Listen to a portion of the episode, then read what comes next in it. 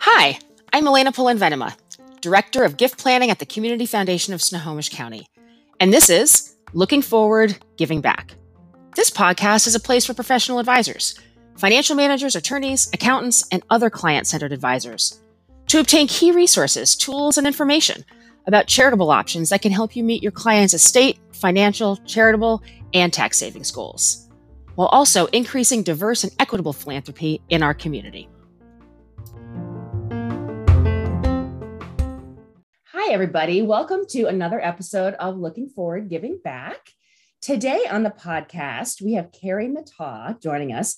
Carrie is the CEO of the Community Foundation of Snohomish County, and she is also my boss, and she's also really pretty and smart. Um, welcome, Carrie. Thanks so much for joining us. I can already see some edits need to happen. so thanks, Elena. Glad to be here. So, Carrie, I wanted to start off sort of a mini series of interviewing Community Foundation staff, just to, so people can understand a little bit more of what we do as a community foundation in Snohomish County. So, you're the first. Congratulations, big boss lady. Thank you. I want our listeners to just kind of get an idea of what you do as our CEO at the Community Foundation. So, can you just briefly discuss your job and then tell us also a little bit about your history with the Community Foundation and kind of how you got to the point where you are right now. Sure. Yeah, absolutely. So I came to the Community Foundation in 2000, so more than 20 years ago. And I started before we were even a community foundation. So we were an organization that was doing parks work and supporting uh, charity in, in public spaces. And what had happened is folks in predominantly in Everett, it began, folks in Everett started recognizing that there was no philanthropic or charitable vehicle like a community foundation that served Snohomish County. So there wasn't one in existence. And so a lot of donor money was going to Seattle that folks felt should have been kind of in, and where a lot of donors had an interest in giving to Snohomish County, there just wasn't a place to do that. So I came in 2000 and I was doing donor work and I was doing grant work. I was uh, at the organization for a number of years. I went away for a little while in the 2000s and I went and did work in the public library system. And then I came back because I really, really missed the work, the sort of the countywide nature, but still the really local neighborhood nature of the work. And um, have been back since 2011 and then was just named as the CEO a few years ago when our longtime CEO, uh, Maddie Metzger, uh, retired. So, in my role as the CEO, I ask staff to call me Big Dog because that's really more. That's who you are. Yeah that's who i am. So, so of course they do joyfully. And then they I, have heard they call me other things behind my back in the community what? I, am not okay at all uh, so so i do what would be stereotypical leadership work when when you think about a nonprofit organization. So i sort of help different groups in our board hold the vision or create a, the strategy for uh, where we want to go in the next uh, three to five years. So, and that's really working um, not only with our board, but our staff, right? So it's kind of being in a place of facilitating um, people's hopes and dreams. So, facilitating conversations about strategy, uh, making sure that we have strong community voice represented in our decisions making sure that we are looking at and evaluating our work and holding ourselves accountable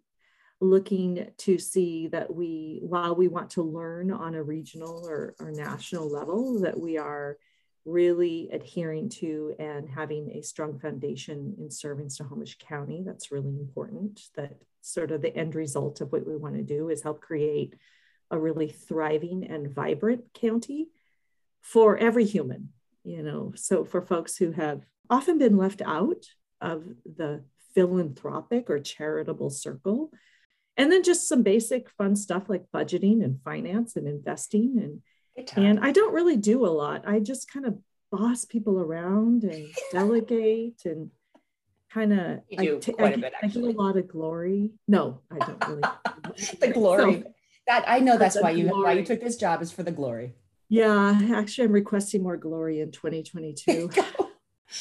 Fantastic. So Kara, I want to back up just a little bit. So what you said about when you were talking about how you got involved with the community foundation. Mm-hmm. So one of the things that I think sometimes people are a little bit confused about when they first meet me or meet someone who works at a community foundation is I don't really understand kind of how a community foundation is unique in terms of, of growing philanthropy in a specific community. So when you said earlier on how the you know in the early when you were first involved with the community foundation how the going from the parks foundation to a community foundation model that people were realizing that we didn't have that. And so a lot of the, that giving was going to seattle. So can you just explain a little bit about what that is in terms sure. of that community foundation structure and how we are really unique in that yes. the charitable world in um, in our in our community? Yes. I, I can try but since this is a podcast and people can't see my hand gestures it will be more difficult. No so uh, so first of all, community foundations exist all over the nation. They've been a sort of type of charitable sector for about 100 plus years. We have about 2,000 across the United States, and they're they also exist internationally. And they're their own sort of model. And by that, I mean we are all 501c3, so we are all nonprofits. But our tools and the reason we exist is to help donors and, and sort of sometimes be a bridge or a connector in community. So there are folks who are generous and charitable and who want a, a just community. And they might have some access to resources. And there are folks who, who need those resources to do their work. They're on the ground doing charitable work. Community foundations are often the connector between the two. So we help donors or families or individuals kind of create a charitable legacy with assets that they would like to give to the community. Um, so sometimes that's one time gifts, sometimes those are gifts that happen in estate plans. But the whole focus of that is to give to the charitable and the public sector to advance the work of community groups and nonprofits and grassroots organizations and parks and libraries and schools. Great. Yeah, no, that's that that's super helpful. I think when I especially when I talk to professional advisors, maybe for the first time, and they and I, I, ex, I explain you know my little intro spiel about this is what i do. This is what the community foundation does is that i think one thing that really resonates with folks who ha- who aren't familiar with the community foundation model is that we don't represent and i know I, I got this i stole this from you. We don't represent one charity. We represent them all.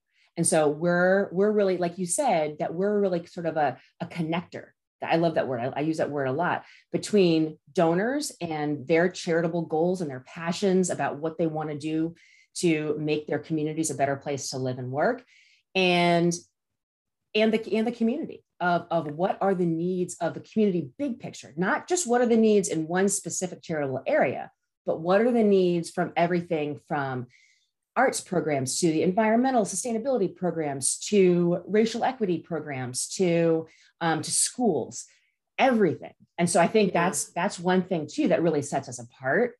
It does. So. One, one of the things that i always when i'm talking to donors or families i like to help them think outside of the box of uh, a name of a charity so, one of the questions I always ask families, and I always, when I'm talking to professional advisors, also, I say, you know, instead of asking what charities do you like, let's ask what do you love and what are you passionate about in your life, right? So, my husband loves cycling. So, our family has sought out and we choose to support a lot of bike advocacy groups. Uh, transportation organizations that are doing connected trails, parks, open systems, and trail programs because we we love cycling. So when we talk to a donor and say, not about, you don't have to name the charity you love because that might not be a fit for you. Now, if it is, that's awesome. But like, let's say you love knitting, or let's say sewing and, and sewing taught you so much as a small child, right? It taught you, and, and that's something you're passionate about. Well, we can connect you, and we have lots of ideas of how that could be applied to your charitable giving. And it might be through school systems. It might be through social service organizations who are doing mental health services. It might be through hospital work. It could be through a lot of different things, but we can help have that conversation and explore how sewing could be a fit for your future charity or your current charitable actions. And it doesn't have to be you having to think of a name of a nonprofit because that's very limiting. And that is not at all cover the scope of the work that's happening in our communities. It covers some of it, but not all of it. Fantastic. No, thanks so much for elaborating on that piece. So I want to talk a little bit about the work, sort of how you and I are our work and our partnership as you know members of the staff of the Community Foundation is growing. Um, so we started working together about 12 years ago. I was thinking about the other day. I'm like, has it been 12 years? Really? really? Yeah. Yeah. Apparently, I'm not that no. good at math. I didn't, I would have said like seven. okay. So J- here, here's how I remember it too. So JD, who is in seventh grade right now, was in like daycare. And like, I remember that was one of like the stressors for me as a working oh mom, goodness. trying to figure out how to about like get him to daycare, but also have a job. And yeah, so it's been a little mm-hmm. bit, but interestingly enough, the two of us don't look like we've aged a day. So that's no, I'm actually reverse aging, but see, they can't you can't see that because this is a podcast. Right. Oh, sorry, yeah. audience. Please call for current updated headshots. yeah, exactly. So we started working 12 year, to, together 12 years ago when you actually hired me as a workshop presenter for the Community Foundation of Snohomish County's nonprofit services program in kind of some of the earlier days of the nonprofit services program. Um, and you also you I, you probably remember this, but this is this is one of the skill sets that I've learned thanks to you is that you taught me how to change a flat tire. Do you remember that? Oh God, that's right. right. Oh my God. It was like at the end of this, I had facilitated this one of one of the the sessions. I think it was like on it must have been on fundraising or or, or like development, right? For nonprofit boards. And we and we everybody was leaving. We went out to my car. It was at the Y oh, in Monroe. Right. And I had yes. a flat tire. And you're like, game on. get out the spare, get out the jack. This is what we're going to do this afternoon. It's really how I got the CEO job, really. well, I, I appreciate you schooling me in car maintenance. So then there, this job opportunity came up um, with the Community Foundation um, in terms of you guys are hiring a development director. And so I started, I was hired as a development director. We were doing a couple of events. We created a major donor program, kind of run of the mill development program stuff. But then I think it was like two years into my time at the Community Foundation, all this research was coming out about professional advisors. And so, of, of where looking at the pipeline of where are new funds or where are new donors to specifically community foundations coming from? And the results or the studies were saying that that pipeline, those referrals were coming from professional advisors, specifically estate planning attorneys and financial advisors, and some accountants too. So we thought, huh, that might be a good thing for us to focus on. And so with me be having my MBA in finance and just being interested in it, and then everything kind of worked together. So I wanted to ask you kind of your get your perspective on thinking back to when we started that work with professional advisors because that's that's a lot of the people listening to the podcast are going to be estate planning attorneys financial advisors and accountants and and hopefully maybe some of their clients as well but why did you think and this is before you were ceo but you still were playing a major leadership role at the community foundation so why did you from your perspective think that that was an important um, important thing for us to do because it was a risk, right? Because it was it, it was we were really changing kind of our business model from shifting our development director my work from a more traditional fundraising model to something that not a lot of nonprofits and, and smaller community foundations at that point were really doing in terms of really focusing on outreach and providing resources and connections to professional advisors and their clients? I well, first of all, I would say back in 2000. So our so we became the community foundation, announced our name, rolled our out our foundation in 2001. So back in 2001, 2 and 3, we were doing a lot of research about what does it mean to be a community foundation and how do you grow and sustain. And even back then, so we were very very small and we were looking at models across the nation of other community foundations who had been in existence 50, 60, 70 years, 100 years. And so we just really looked at data, and we even back then started seeing emerging data about the large community foundations were uh, working closely with and, and providing service to professional advisors. So that was a strategy. We did a lot of focus groups and I think it was like 2003 or four. We did focus groups with professional advisors asking sort of what you want, kind of the, how we started out your work. So when you came and you clearly had that skill set, um, you, you know, you had that more than just a fundraising skill set. You had that, like you said, the finance sort of experience of background, a bigger picture about um, the finance, it seemed like you were a really perfect fit to take on that work. And it was an opportunity for us to um, grow our organization and to try to start doing some of that early work with professional advisors. It was just for us, we, we recognize it's like uh, the benefit is down the road, right? You see the results of that significantly further down the road because most of that work is happening, legacy giving is happening after donors pass although some is happening, a lot is happening while donors are alive too. And we're seeing that a lot more because families are like, you know, how much do I really need in my bucket? Like I like I want to I want to make impact now. So we're, we're seeing both, but when we started, it was mostly legacy giving, sort of future gifts um, um, when people, when donors or families pass. That you and I have had a lot of conversations, and the, and you and I and the board have had a lot of conversations about why it's important to continue and to grow this outreach to professional advisors and their clients in particular um, in a really strategic way. With our, our new sort of strategic planning process really getting some momentum in terms of our outreach to professional advisors. Sure um, I'll, I'll add a little and then you can add add more too so you know we know that um, there are a lot of people given the opportunity and who understand the context, are really interested in supporting and helping their community. And professional advisors are that place where these conversations happen. Um, and so to support professional advisors, to be like their, we, we sometimes say backroom office. You get free support from us. You call us anytime. You get uh, to support professional advisors in having that, not only that conversation, but then the tools that they might use to advance that donor and that family's interests. And we just have seen over and over when given the opportunity and when asked the question, we just see families lean in. And so we want to be able to support advisors in starting that conversation.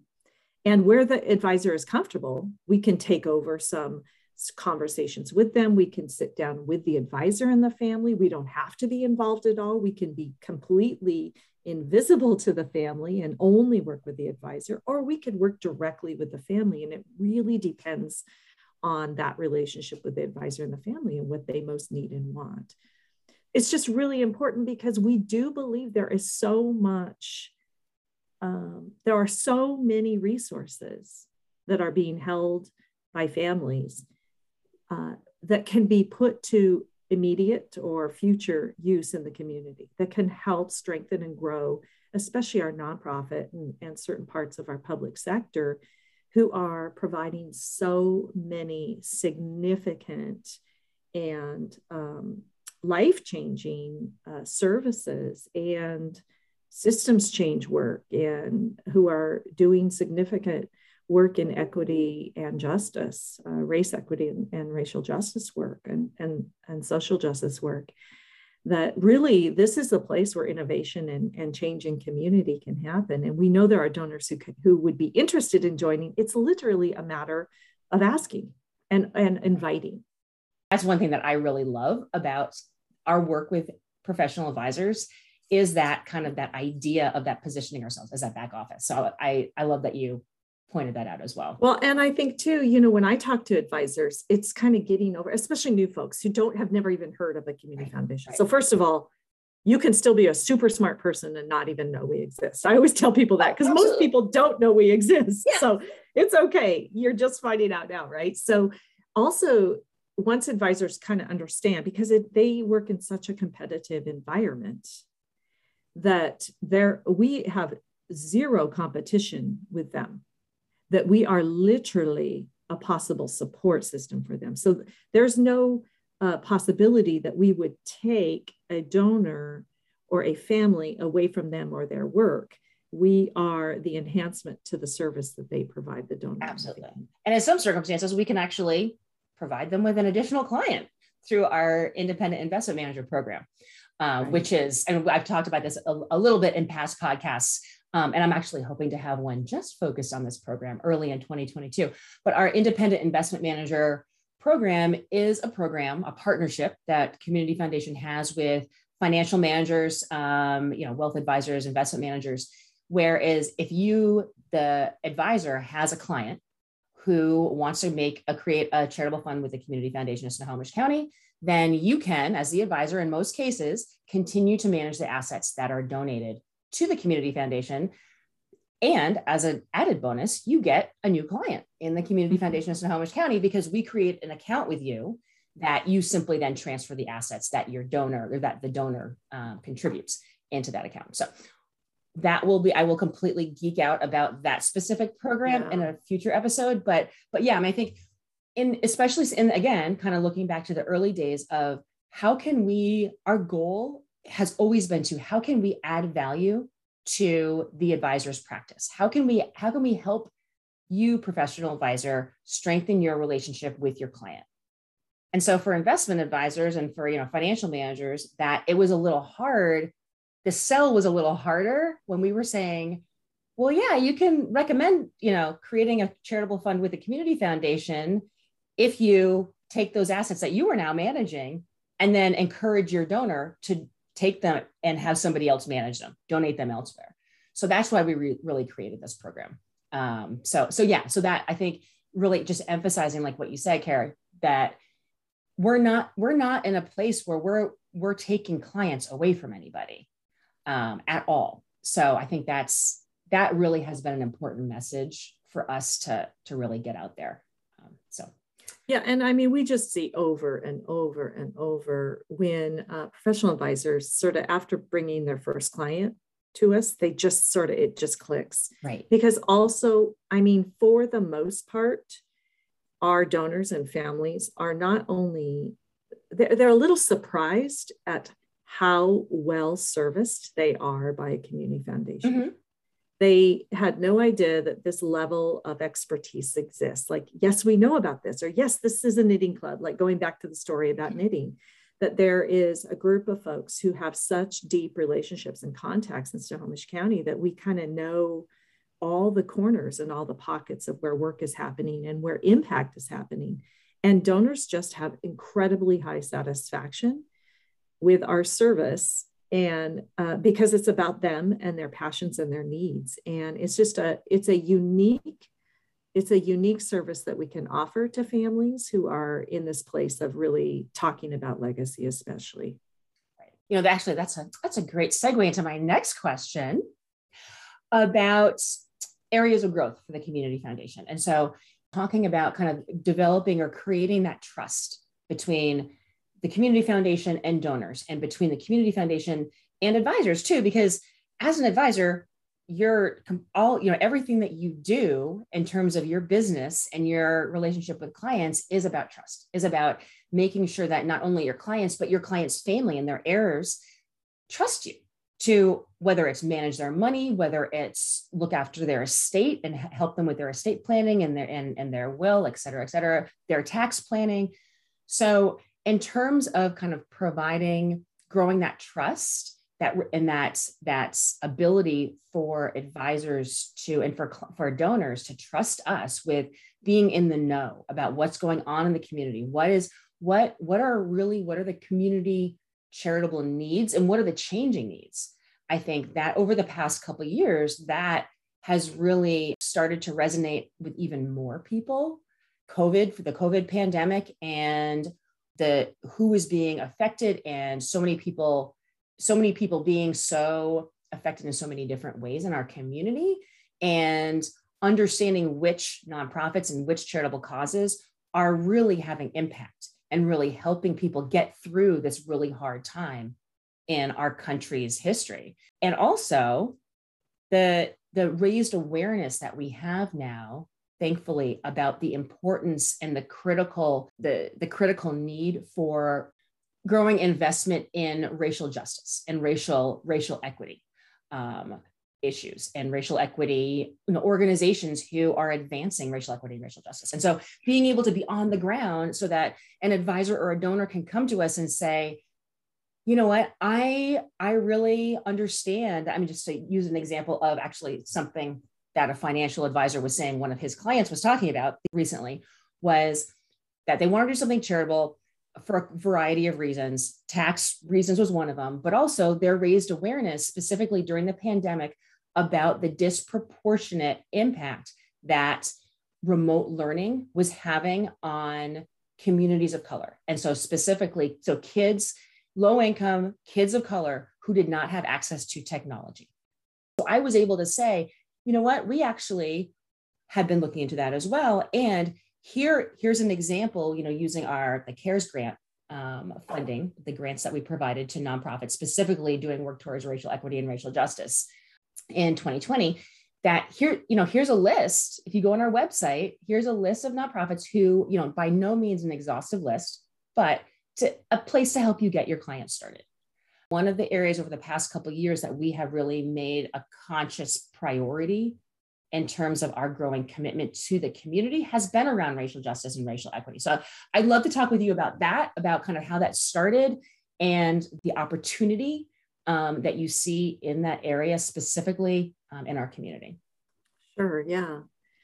So I would say as a community foundation, and really if we if we think of our other colleagues across the region, a lot of our conversations as funders around what folks used to call diversity, equity, inclusion. That's what a lot of funders used to say. A lot of that work ha- started happening in 2015 and 2016. A lot of, I wouldn't say the work, a lot of the conversations and funders raising their own awareness and choosing to lean into conversations about race equity and, and social justice. So we have been a part of um, a group of funders across the region that, that was initially convened by the Gates Foundation to have conversations about the impacts of racism and other oppression and inequities in our communities. So, really, the question was how do we make system societal changes if we are not addressing equity and specifically racism? And so, as an organization, I would say we really leaned into what was maybe just learning and curiosity in the early years um, and just trying to educate ourselves. As a staff, we chose to just try and, and um, do a lot of pilots. Oh, hey, I noticed a I noticed that we're not doing uh, using a real equitable practice in this area.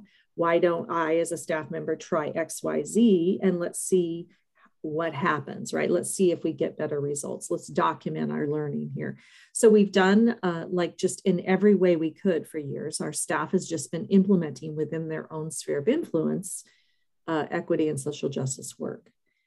Last year, and and that's great. You know, that's a that's a fine place to start. Especially we've been um, we have been a white led uh, organization since our inception and we know we, we have followed the trend across the nation that most of our funding, up to 90% of all funding, goes to white led, white serving organizations. So, you know, there's some data, data that you can just look at and you can measure yourself against. So, starting last year in, in about 2020, we really started moving uh, less uh, so so where we weren't just talking sort of beyond curiosity we started moving ourselves to accountability and action.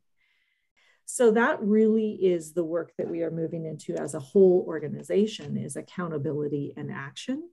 We have as you said elena earlier we have a new strategic planning process that's, uh, that we're creating with community. We have a new equity team with community on our equity team.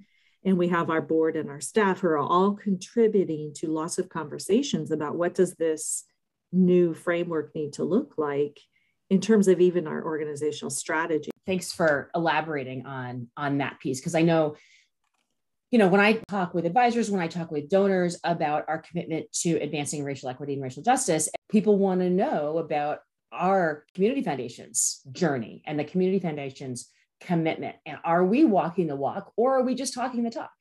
Um, I appreciate you elaborating on that.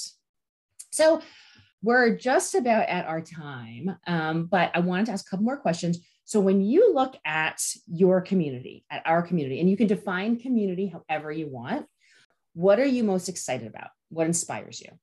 One of the places that we are really excited to be supporting and doing work in Snohomish County is uh, the Connect Casino Road work that is happening in South Everett. So we are sort of the hidden secret backbone organization to Connect Casino Road.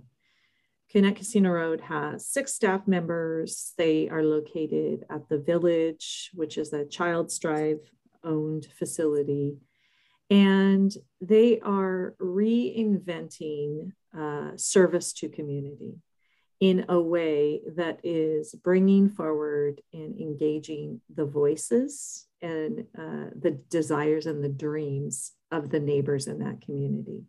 And so it's really flipping the model. It is uh, moving away from uh, service providers or nonprofits saying, here's the stuff we can offer and you can come get it, to neighbors coming forward, uh, sharing what their needs and hopes and dreams are right beyond their basic needs because there's a lot of basic needs certainly happening right now around the pandemic but also their dreams for their families and then us finding ways to connect sort of seamless collaboration and connection to be able to offer and provide a new way or a new system in the community that is focused on the neighbor. So it's it's both. It's it's a programmatic sort of there are program and service pieces but there is also this work around changing systems.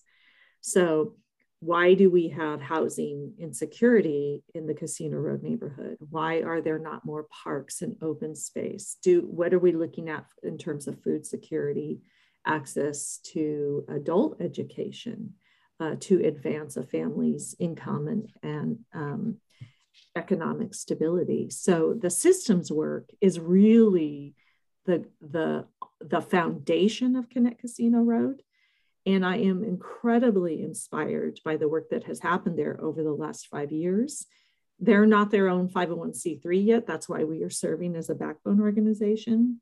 The people that are coming forward and that have a, an interest and a passion are literally just some of the most inspiring folks that I have ever worked with. And it just brings me such uh, pride and, and just hope for our future when people like folks at Connect Casino Road are willing to step in and, and actually address systems change, which will change the world for not just the families that we work with today, right? Not just the families who need support maybe for food security or need a computer for their child's school, but will change for the entire neighborhood.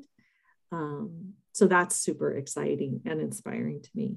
The more I learn about our work on Casino Road, people in the community, people with the lived experience, being the ones to make the decisions um, is really exciting. So yeah, it, I, it is. And I mean, right now we're looking at, you know, the funding. I mean, this is where donors and professional advisors can be hugely supportive. That neighborhood has been completely and totally underfunded since inception. Yeah. Publicly, public funding has not been there. There's no public housing. Again, we look at parks, uh, and and that's not to disparage the city or other folks who do work in the community. It has right. just been a pocket of underfunded neighborhoods. But one of the the things we need to flip in terms of our work is making sure that folks who have an interest in systems change and really looking at some innovation in terms of what they fund, making sure they have an opportunity to look at Casino Road as a charitable option. Because uh, there is a lot of generosity amongst the neighbors and in that community. We also need to have folks outside of that community generously supporting the work there.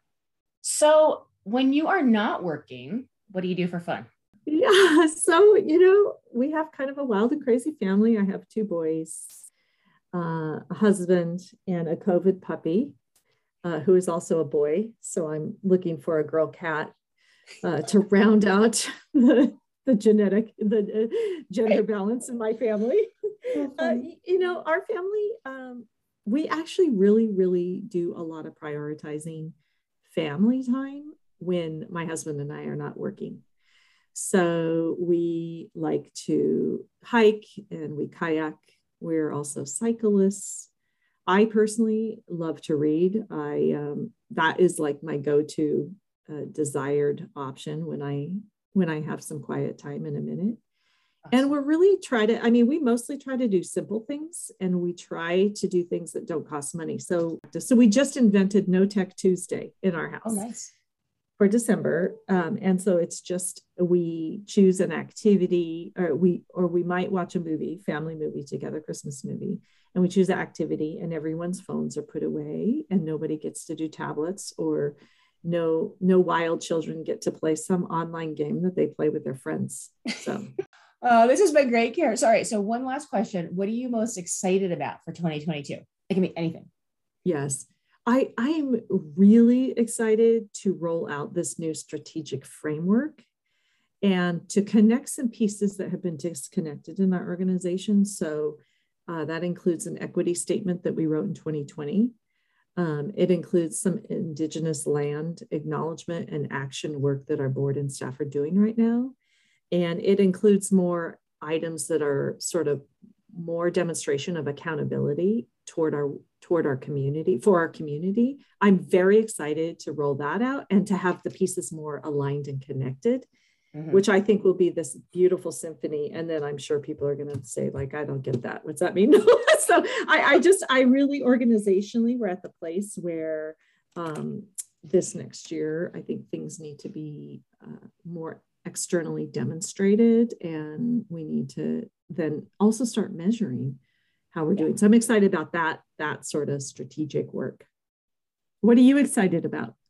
I'm excited about that strategic work. I'm actually you because of our you the conversation that you and I had. I guess it was last week about kind of thinking about priorities in, for my work in 2022. So one of the things I'm really excited about is growing the podcast, obviously, um, yes. but also the increased work with that I see as a great potential um, to grow our independent investment manager program. Yeah, for um, so sure. I'm super psyched um, about that in particular. You know, and also just I'm recently joined the National Association of Black Accountants. I'm looking forward to learning more about them. I actually had, I'm looking forward to just getting involved in more kind of industry groups too mm-hmm. that are, are local to the Puget Sound area. Um, mm-hmm. a diff- couple different estate planning councils um, mm-hmm. as well that I've been looking forward to. And I think I may try a triathlon again. Oh my God. Summer, so a sprint or an Olympic? Oh, a sprint.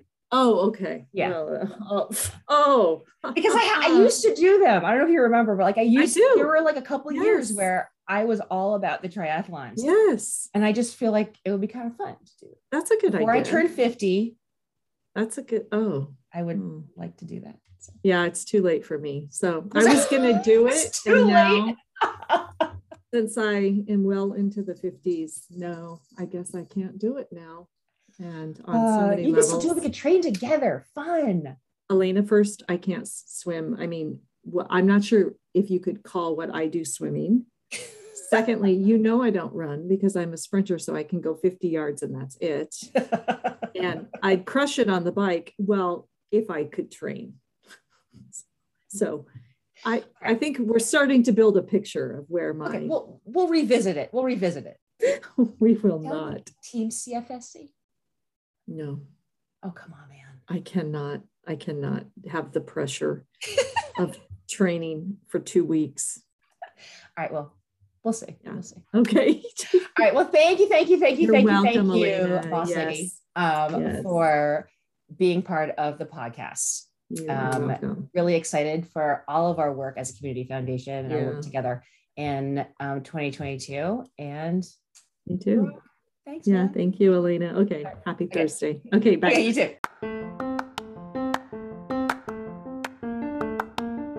Well, that's another episode of Looking Forward Giving Back. I hope you enjoyed the show. This podcast is sponsored by the Community Foundation of Snohomish County, a 501c3 registered nonprofit in the state of Washington. Check out our website at www.cf-sc.org forward slash plan. If you or someone you know is interested in being a guest on the podcast, let me know by emailing me at elena at cf-sc.org. Thanks to all the professional advisors out there for all you do for your clients and for our community to make it a better place right now and for generations to come. See you soon.